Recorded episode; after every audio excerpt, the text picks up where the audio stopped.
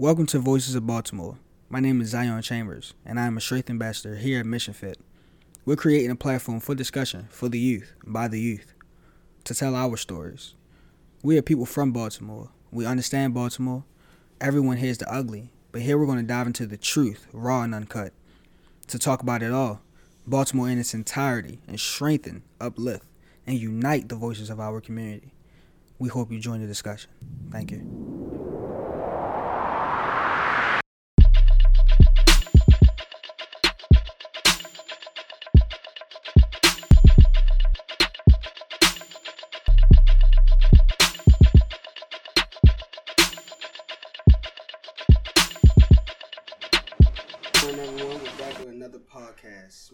Zion Chambers, and I am a Strength Ambassador at Mission Fit. Hey there, this is Wes Jameson, Director of Development here at Mission Fit. Hello, everyone. My name is Corey Harris, and I'm also a Strength Ambassador with Mission Fit. And who are we here with today? Uh, my name is Diego Thompsen, and I'm a rising senior at Johns Hopkins.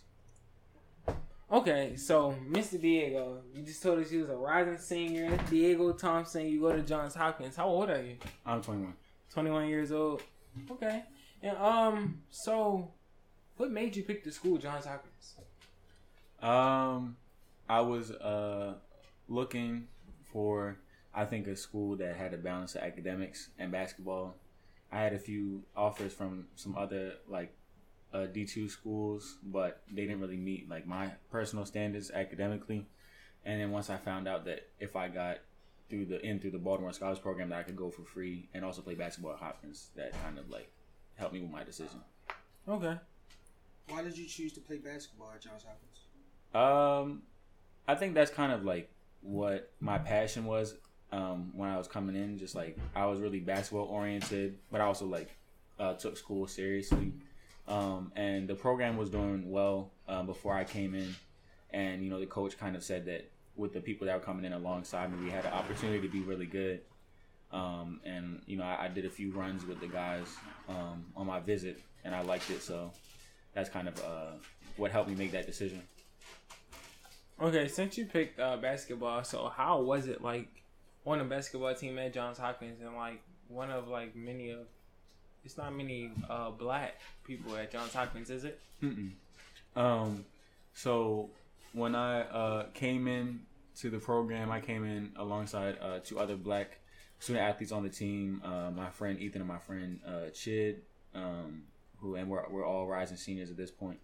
Um, and when it came, it was it was interesting, dynamic. You know, we kind of understood, at least from my Ethan, who is my roommate. He's been my roommate for for uh, three years now. Okay. We kind of felt like socially we were a little different from everyone else, but we all understood that when it came to basketball, we all kind of clicked. Um, mm-hmm. So you know, we found our little like spot socially, kind of just like sticking to ourselves and stuff, and then hanging out with the guys uh, on occasion. Um, but everyone was nice to each other. It wasn't like really any problems. Um, and uh, I think that kind of helped because we could be ourselves and kind of just focus on basketball, and then outside of that, just do what we wanted to do. So when you uh, said you guys like you said it was only 3 mm-hmm. black guys on the team at the time. Mm-hmm. So when you had first started, how was it starting off like as a freshman?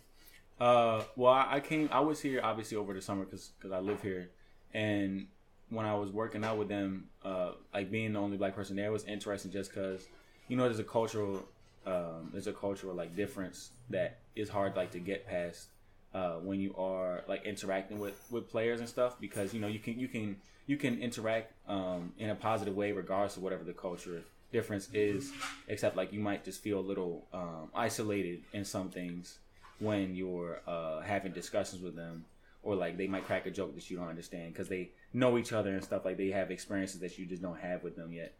Um, so like being there in the summer before even like getting to really meet them was interesting. Um, and also like they're none of them are from baltimore either so they don't really have an understanding of what it's like to be from the city and be from from baltimore so that's another thing that i think um, was interesting. But when i came in having my teammates my two teammates uh, with me helped because on the campus in general, we felt like we didn't really fit in being black because there's just so little of us. Mm-hmm. So I think like having a team where we felt like we could belong helped out with that transition because I'm coming from city which is like 70 80% black and then I go to Hopkins and it's like ten percent black, and the majority of them uh, are not African American. They're African, so there's a cultural difference there too. So um, there's also that not divide, but also like there's obviously solidarity among all of us. But we might not always feel like we fit in just because we don't have necessarily um, an African country that we can call to and, and uh, relate to on a cultural basis. Right. Okay. Thank you. Very interesting. Um, as Baltimoreans, we're very unique in our culture. Mhm. Um, we do different things. Um, we, you know, we talk differently.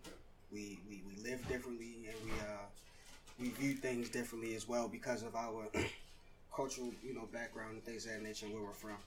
Um, how does it feel being the only Baltimoreans on the on the basketball team? Um, it's interesting. Uh, I think. Um, I think like it, it's it's not it hasn't really been hard per se. It's more so like it's just been isolating. I feel like in a in a, like on occasion because there's stuff that happens outside the gym that they don't have like any idea about, and like I can, there's not really like people I can go and like talk to on campus about that stuff that they can like truly understand like relate to it per se. So, um, and then you know, like there's a stigma that's associated with being from Baltimore sometimes because of the media. Because all the people that aren't from Baltimore, all they're getting is like the negative stuff on TV. So when they they bring those like kind of ideas here, and when they meet you and stuff, they might reflect those negative associations on you too. So then your interactions, all they talk about about Baltimore is negative stuff. So you got to have like kind of put in the work to kind of correct that and stuff with them um, and being the only black student athlete who's from Baltimore, you feel like I'm connected to my student athletes because like we're all black. But then sometimes some conversations you might not feel like you can reach people because they don't have that perspective about the city, and some of those issues just are so unique to us that you might not be able to feel like you can have like a true conversation and feel like you're heard or like they truly understand what you're trying to say. Okay. Thank you for that. So the BSAA, Mm-hmm. What does this stand for? Uh, that stands for Black Student Athlete Association. Okay, can you like tell us just a little bit more about like what is it? Like why did you guys Hmm. like make it and things like that? Hmm. So the uh, Black Student Athlete Association is a like student like led organization, um, uh, and we created it um, in the summer of 2020, following uh, you know kind of the uprising and protest following George Floyd and Breonna Taylor's murders, along with uh, Ahmaud Arbery and the countless other people.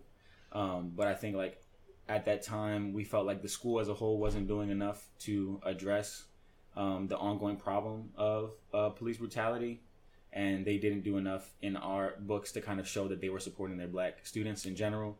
Um, and seeing as though we felt like our position as black student athletes put us in even more of a minority position because we make up even less of a population in the in the student athlete population. Um, we felt like it was important for us to make sure that we were being taken care of and we were being heard within that specific uh, department. So uh, we organized and helped, and the um, staff organized a meeting with all the staff and all the black student athletes. And basically, we just kind of told them our experiences within the athletic department that were negative along the basis of race to kind of make them aware of the fact that, like, you all aren't exonerated from this issue either. Like, this is things that we have to deal with at this school in general, but also within this athletic department. And making them making them aware of that, I think, allowed us to create the space where we could create our own, organization. And the goal of the BSAA really is to create like a family atmosphere where black students can come in and students regardless of like minority students in general any student but um, well specifically black students at that moment to come in and feel like they had a family they could call to and people they uh, could support. And but also like we're creating a, a direct connection with athletic athletic department. So when there's a problem we can directly address it and we can start to create codes of conduct and actual consequences for racialized um, like negative behavior and stuff like that. So um, there's more I can add to it as we go along, but that's kind of like the initial thing I think about the BSAA. Okay, so how many members like right now is in the BSAA? Uh, so we have about I would say outside of the um outside of the uh, uh the board members, we have about half of the um 40 black student athletes who are actively participating in like our meetings and stuff. Um, but so far it's really been led by the um the uh the um board members and stuff.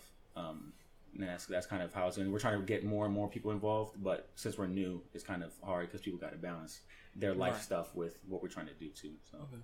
Got you. And you mentioned that the the staff is not exonerated. Mhm. What has been the staff response to your organizing? I think it's been pretty good. Um, my coach specifically, long before we even had this forum, like he was like kind of trying to reach out to us as the black students on the team and be like, you know, I want to make sure that we're having the proper conversations and and um, I guess like doing the right work um, as a team to make sure that not only do you all feel like we're addressing your problems and what you're dealing with, but also like to go forward and spread it to the rest of the athletic department. And I think like all the coaches have been doing a relatively good job. It's just that for some coaches who don't have any black student athletes on their team, it might feel less of a like personal obligation because like there just aren't any there aren't any black people they have to see on their team. They're like, okay, this is some person that I have a responsibility to. Right. That doesn't mean they're putting they're not putting in the work. It just might be less personal or personalized to them, which is uh which shouldn't matter, but you know it does. Um, so, but I think it's been relatively uh good. I think we're trying to get more involvement though out of everyone in the stuff that we've been trying to do. Okay, since you said like you guys have forty and like you guys have started at the seniors, so Mhm. y'all are seniors now. Mm-hmm. So what's the plan for the BSAA after you guys leave? Right. You think it's still gonna keep going Right. or it's gonna stop? Yeah, um, actually, that's been like a, a, a crucial conversation I've been having with my roommate Ethan, who's also the co-director for community outreach. Cause that's my position. I'm I'm uh, one of the directors for community outreach, um, and uh, it's um, been an interesting conversation because we we're worried for a little bit that after we leave, just because not everyone in not everyone seems as involved in what we're trying to do or invested in it, we were worried that it might dissipate after we leave. Um, but we've brought on some new members and people are starting to show more interest, so we're hopeful that it will continue. Um, but kind of one of the things that we were um, planning to do with the BSAA is not have it be a moment. I feel like when you look at all of these social justice movements, especially those who fall, like following um, like pr- police brutality cases, it's like this like maybe like one month or two month period where everyone's like, oh yeah, we have to address this, and then after that it goes away because one for a lot of people who are involved in it, it's not personalized to them, and two they feel like life catches up with them and they have all this other stuff that is more important than the issues that the group is dealing with or the issues that the group that they're not affiliated with. Um, because you know we have a huge issue with what it means to be an ally. And people misunderstand what that means i think and what actually goes into being an ally so that two month period is where they can say oh i was an ally at this period but then they can go back to living their life and we don't want that to be the thing with the bsa we want it to be where the athletic department and everyone involved keeps going after after we're gone because we're the ones who are leading it right now but we're the ones bringing the energy but we need to make sure that it you know it continues after we're done so Great, great, great. Now you mentioned something very, um, very interesting. You, you you basically spoke on how, in, in in many cases, activism is very temporary. hmm. Um, change doesn't come, you know, in, in, in temporary work. You know, Mm. it's, it's always a, a on forth um, participation as well as an effort. Mm. Um, what do people, you know, who participate in the BSAA actually do? Like, what what, what, actions are, are are put Right. forth, you know, to basically initi- you know, initiate these Right. uh, these changes? Right. So I would say for the president and the uh, vice president, they're the ones who kind of act like as the main liaisons between um, the our organization and the athletic department. That the parliament, we also have a parliamentarian who and the secretary, and they also kind of uh, help with that too. Um, and they're the kind of main ones who are making sure that the athletic department is up to date with what we're doing. And when me and my uh, my uh, roommate Ethan come up with um, events and stuff that they know and they can spread it because we have three advisors who are staff members on our um, on in our group that kind of relay those messages and he helps and we have uh, Al Littell is um, one of them and he helps uh, relay like the emails and stuff to the staff and he also kind of helps us spearhead stuff so that's kind of um, what uh, people outside of myself and my uh, my uh, roommate do. But my myself and my roommate, we've done a lot of I think like the hands-on stuff, things that people have been getting involved in. Um, so far, because of COVID, you know, it wasn't really possible to get people in person. So what we focused really on were discussions um, surrounding certain issues regarding race and regarding even what it what it's like to live in Baltimore specifically, um, just to bring awareness. Because another thing I forgot to mention earlier was the BSA is not only about working on black issues within the campus, but also those outside the campus because we can recognize that Hopkins has a horrible history of mistreatment, specifically regarding black Baltimore. And if you are coming in as a black person onto campus and a person onto campus in general, you have to recognize that history and you also have a role in working to re- reshape that history and actually build that bridge. So for me, obviously, it's more personal because I'm from here and the stuff that they do directly impacts my life because people who aren't from Baltimore they can just go and leave and it won't really impact them. But like for me it, it has an actual like impact. So um, that's another thing the BSA wants to do is recreate that bridge and actually build community connections and actually create change on the basis of what the community says it needs not what we say the community needs. Because Hopkins does have a tendency to say the community needs this we'll do this and they have to deal with it. Whereas it should be the community tells you what they need, you give them the resources, and they uh, have the ability to do it themselves, and you help them in whatever way you can. So that's kind of how we see it. Um, but yeah, we uh, organize lots of community events and discussions. The main discussions the past fall semester were on police and prisons, housing and homelessness, and then racism and medicine. And all those are based in Baltimore. So we kind of talked about how all those kind of issues relate to Baltimore. And then um, in the spring, we had a discussion on uh, the movie um, documentary. It's called it's, it's, called Charm City. Not the same thing as Charm City Kings. Uh, it's Charm City is actually doc, actual doc, documentary um, about uh, kind of uh, the Rose Street Community Center and the work that um, Alex and and Mr. C were doing, um, and kind of uh, trying to reduce violence in that area. But then also how that dynamic interacted with what police were doing um, in Baltimore in general, and how that impacts um, the lives of everyone in the city. So that was um, kind of another discussion that we had that I think was important because a lot of people are unaware of what gun violence actually entails and the impact that it has. is very sensationalized in the media and it's very depersonalized to a lot of people who go to Hopkins. I think so. That was another big thing. All right, I feel you about that. Thank you so much for that about the BSAA. All right, so now let's talk about you. Like, mm-hmm. what are some things that you do around like in your like community in Johns Hopkins mm. and like your workflow because I know that you're a student and mm. it gets hard sometimes. So what what's some things that you do? In terms of like uh in terms of what? In terms of like just just your daily living. Oh, okay. Uh, I mean, like you know, I got basketball stuff, so basketball is like a huge part of what I'm doing every day, working mm-hmm. out and stuff like that. Um, then I have my schoolwork.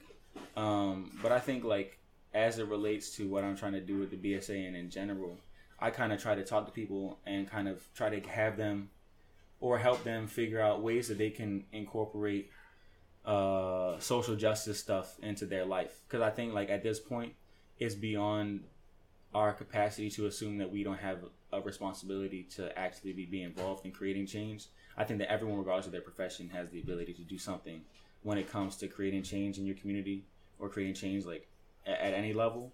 So if you can find a way to structure your job and what you're doing in your job, whether you're a student or whether you're working like wherever you're working at, um, you can I think find ways to make sure that you take something from that and create change. And that's kind of like the I try to have conversations with people around that's tough, um, and it's hard because not everyone sees it that way. It's very easy to be like, well, you know, I have all this stuff going on. How could I possibly help anyone else when I can't even help myself in this moment?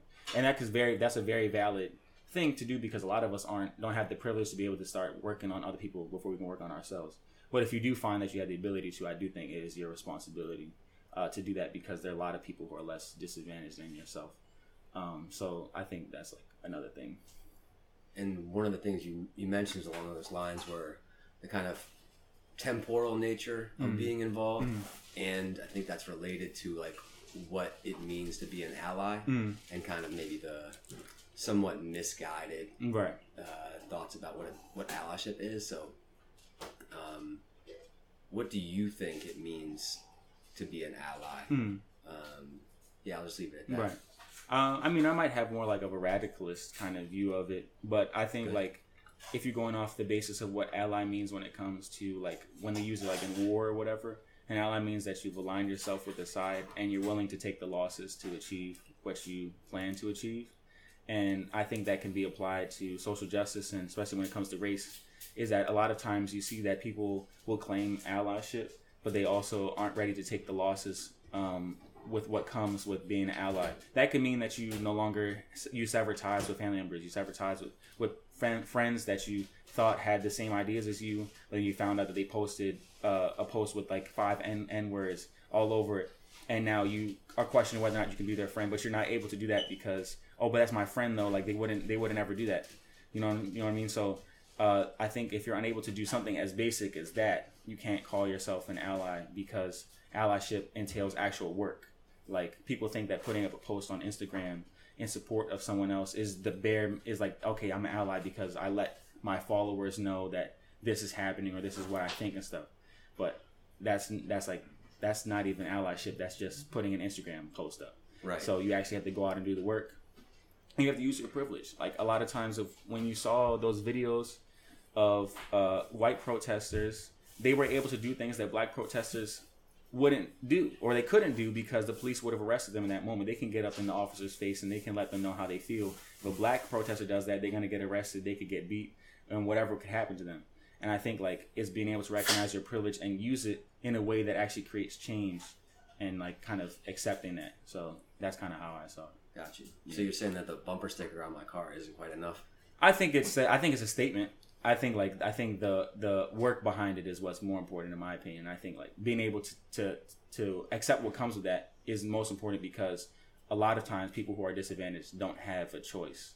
Like we don't have a choice in the losses that we take, but those who are allies do. So they have to choose to do that. Yeah. Yeah. I think about that a lot.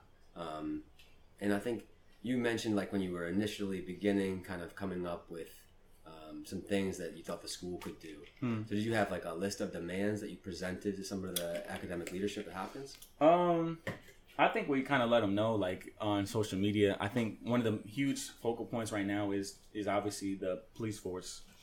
It's a huge point of contention for a lot of us, especially those who are from Baltimore, because and those I, I think anyone who actually actively studies like critical race theory and and the history of policing in its current like form understands that police are not effective in what they claim to be doing um, when it comes to disrupting crime and and crime prevention.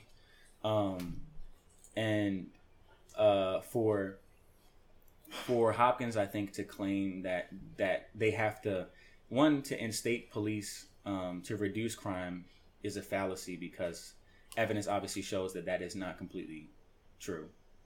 And two, I think um, it disadvantages and endangers the black students on campus and minority students in general on campus, given the history of policing, because it's not like they're going to reframe it and restructure it um, in the way that it needs to be. Because if you're still operating in a structure that involves policing, it's going to be inherently flawed because it incorporates the systems that produce like those kind of behaviors that disadvantage people.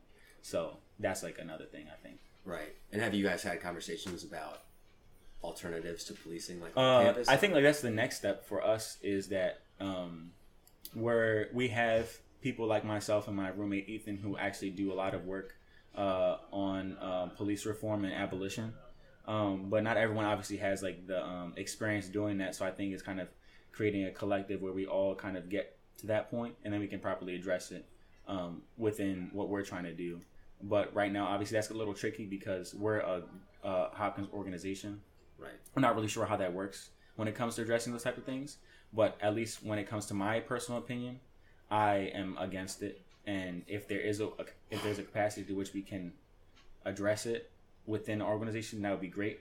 But I'll continue to do what I want to do outside of the organization in my capacity to demonstrate and kind of prevent that from happening if if, if possible. So Gotcha. Yeah. Gotcha.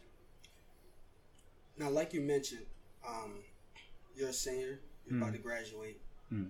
um, as a student athlete um, from one of the most prestigious schools, really, in the country. Hmm. Um, what, what are your goals? You know, after you graduate, what are you planning to do? Hmm. your profession. Um, just the things you're going to do, even out of, outside of your profession, just as a you know regular human being. It's just, you know, Right. You know, since Right. Um, well, I think like the first thing is uh, once I graduate, I'll probably I'm looking for grad like a grad school so I can go get my doctorate in psychology, um, in, in clinical psychology, because I want to work with um, eventually with inner city kids who are uh, like struggling with um, trauma and like stressor related disorders and like other types of like mood disorders because I think sometimes that can be the root cause of like some of the problems that we see in our community is like a lack of mental health access to mental health and also like kind of like addressing the fact that we live in environments that reproduce trauma and reproduce like mental health problems um, and like without properly addressing them and actually addressing the systems that prevent people from getting that access then um, that's kind of like where the issue arises in my opinion. So that's what i want to do is like try to create that change and provide affordable services to people who don't have the money to pay for regular mental health services. Because mental health is obviously really expensive. So i want to be able to get to the financial position where i don't have to worry about my salary while also providing people who need the services the services because i think that's the one of the first steps to actually creating change um, and that's kind of like my main thing in life is to do that through psychology to create change through psychology. But then also in general just like you know do what i need to do for my parents you know pay them back for everything that they've done like sacrifices. Like i think everyone who who has a who feels like they have a um a debt that to their parents or the people who they feel like help them get to the point where they're at i think that's like a life thing that most people have is being able to repay them so. Got you. And you uh, you mentioned financial barriers to mental health access. Um, are there other barriers to using mental health services and counseling services? Um, is there stigmas, or, or you know, I guess maybe the most direct question is: Would the Black community use those counseling services, use uh, use those services, even if there weren't financial right, barriers? Right. Well, I, I definitely think there is a stigma. I definitely, but I think like the stigma is a result of uh, us of of what is needed for survival. You know, like if we're living in a society that requires us to be strong, given our position, then acknowledging that you're weak could be a, a drawback. So you mentioned uh, the financial barriers to mental health services, um, and the question is: Are there other barriers to using mental health services, counseling, therapy, especially in the Black community? Like, if there even wasn't financial barriers, would people use those services? Yeah, I, I think like I think that some people would. I think that we're starting to gain more acceptance of people um, and acknowledgement of the fact that a lot of people are dealing with um, mental health problems. And I think it's becoming more normalized to be able to address it. But I do think there's like a, still a huge stigma uh, against like talking about it at least openly and acknowledging the fact that lots of us have um, either generational trauma that has been passed on, um, but also like just acknowledging that the environments that we're in produce trauma and produce mental health problems. Um, and I think like a part of it is because you know our survival is contingent on us being strong, and mental health can serve as a main weakness. So potentially acknowledging that could be um, some either seen as weakness or uh, could be um, detrimental to whatever we're trying to do, whatever we're trying to survive. So I mean, I don't necessarily know if that's always the reason, but I think that could be one of the reasons. But it's definitely just an overall stigma against addressing it.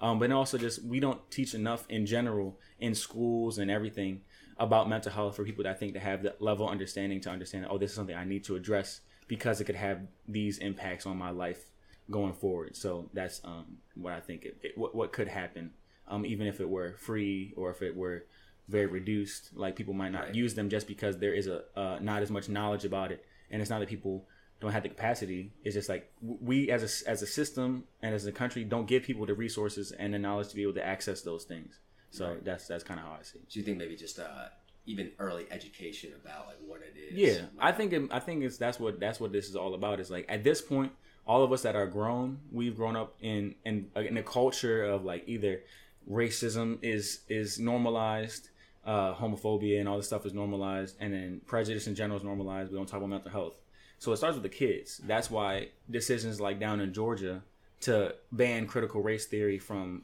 teaching in, class is a huge issue because now you're creating a whole nother generation of kids in a state who are not going to have the knowledge to be actually be able to help their peers and all those black kids are going to be isolated in what they're dealing with because no one around them has an understanding of what it means to be black and what it means to be a minority in this country and all that stuff so that's like i think the kids are, are where we have to focus everything in at this point because we're all old and we're, we have the capacity to learn but some people are so entrenched in what they've grown up in that it's hard for them to break away from that Sure. so Yeah, my only pushback to that would be, you know, if you've got a five-year-old who needs counseling services, Mm. they only have so much um, um, agency without their Right, parents. You know, right. If, if dad or mom Exactly, is exactly. carrying that stigma, right you know, Ex- they don't exa- have- exactly and that's that's like the another thing is like if you can reach the parents to a certain extent then then in the only problem is sometimes families are broken apart because the system recognizes the state or whatever recognizes this kid needs help the parents don't have necessarily knowledge or the capacity to be like oh i, I can give my kids these services i can get them access to it and now instead of helping people we're breaking families apart because Right. we're saying we're trying to help them when we're actually not in the end you know what i mean Right. That's a great point. So I heard you. I said heard you talking about mental health and things like that. What are Mhm. some things that you're working towards uh, building mental health and also trying to build mental health within youth? Mm. I think like once I get my doctorate and once I have a few years of experience, I want to do a private practice type of thing. Mm. Um, and I think I would want to run my private practice where it is affordable to people, and then eventually like kind of try to connect with um, like community centers and like recreation centers and build networks within that. So I because I think like right now as it is, recreation centers obviously are extremely underfunded. But I think one way to create funding for them would be through mental health. Is saying like, okay, not only is this going to be a place where the kids can come and play basketball, they can learn art, they can do all these things, but then we also a place they can go to and they can have someone that they can talk to outside of their family, someone they can talk to about what's going on in the neighborhood, what's going on at home, and that way you start to create that normalization and actually the access to stuff when they're young. So then when they're older, they can be that parent or that person who can be that support system for the next person in the right way, um, and help them go to the same kind of thing. And that's kind of how I envision it. You know, it might be a hopeful thing. I think I'm a, I'm a hopeful person. I, I definitely recognize like the barriers that life presents. But I think if we don't like dream big or like kind of have these ideas, then we kind of and are complacent, then we can't complain about how life is because we we haven't done anything to try to change it. So that's how I see it. Now, um, before we let you go, Diego, Mm. uh, at Mission Fit, we have a tradition Mm. of acknowledging a uh, gratitude Mm. and a strength. Um, do you have any any that you would like to acknowledge today? Uh, yeah. I mean, my gra- gratitude is probably just being here with y'all. It's been a long time since I think we were able to sit down and have a conversation. Um, and you know, just there's not really much of a difference in age between us. So being able to have these conversations, I think, with people at our age is important because a lot of us, I think, are scared or uh, aren't used to having these types of discussions and stuff. Agreed. So I think that's that's a gratitude, and I think a strength is just. Uh, I think that's also the strength is just being able to sit down and have these conversations because not everyone can do it, and not everyone can uh, can focus in. I think and and look deep and actually kind of look for those answers and stuff. So that's that's that's my strength and gratitude for today. All right. So talking back on strength, Hmm. what does strength mean to you? Uh, that's a great question. Let me think. Um, I think that strength is the capacity uh, to persevere and and kind of find it within yourself to achieve what you want. And that that's that's why I think strength obviously obviously has a um, a athletic connotation usually, but I think strength can be applied to anything that you do in life that requires hard work. And I think the capacity to push through the obstacles is what strength is. Like perseverance is another synonym. So Okay, thank you. So, uh, we had you answer the gratitude, so now it's time for us to answer the gratitude as well. My gratitude for today is actually just being here, sitting here with these nice gentlemen here today, and also talking with Diego himself. What? Yeah, for me, same. Um, my conversations with Diego have been far, far ranging. Um, I don't know if we even mentioned that Diego was an intern here with Mission Fit for a few months over the, the winter and uh, spring. Um, and I've really looked to Diego for answers um, and helped me uh, provide personal and organizational direction a couple times during that point. Uh, and it's been awesome to lean on you and awesome to finally sit down and actually have this conversation as well. Yeah, um, just picking up on West Side. Um, I would say personally, my gratitude um, is just basically open up dialogue um, about um, several topics that are important in our community. Um, several topics that I feel like we should, you know, talk about on a daily basis because they're always changing. They're always, you know, um, being formed in different ways, and everybody has a different opinion about these topics that we speak about. But um, I just appreciate the fact that we, like you said, um, you know, have the um, I'm trying to think of a way to describe it. Um, have the strength Mm. of just you know talking about it and, and, and being and being in that that um that position where as though as you're vulnerable, you Mm. know, and you you open up to someone. Um, I appreciate that, and I'm definitely grateful for that. All right, y'all. So that's the end of our podcast for today. Hope you guys stick around for the next one. Bye.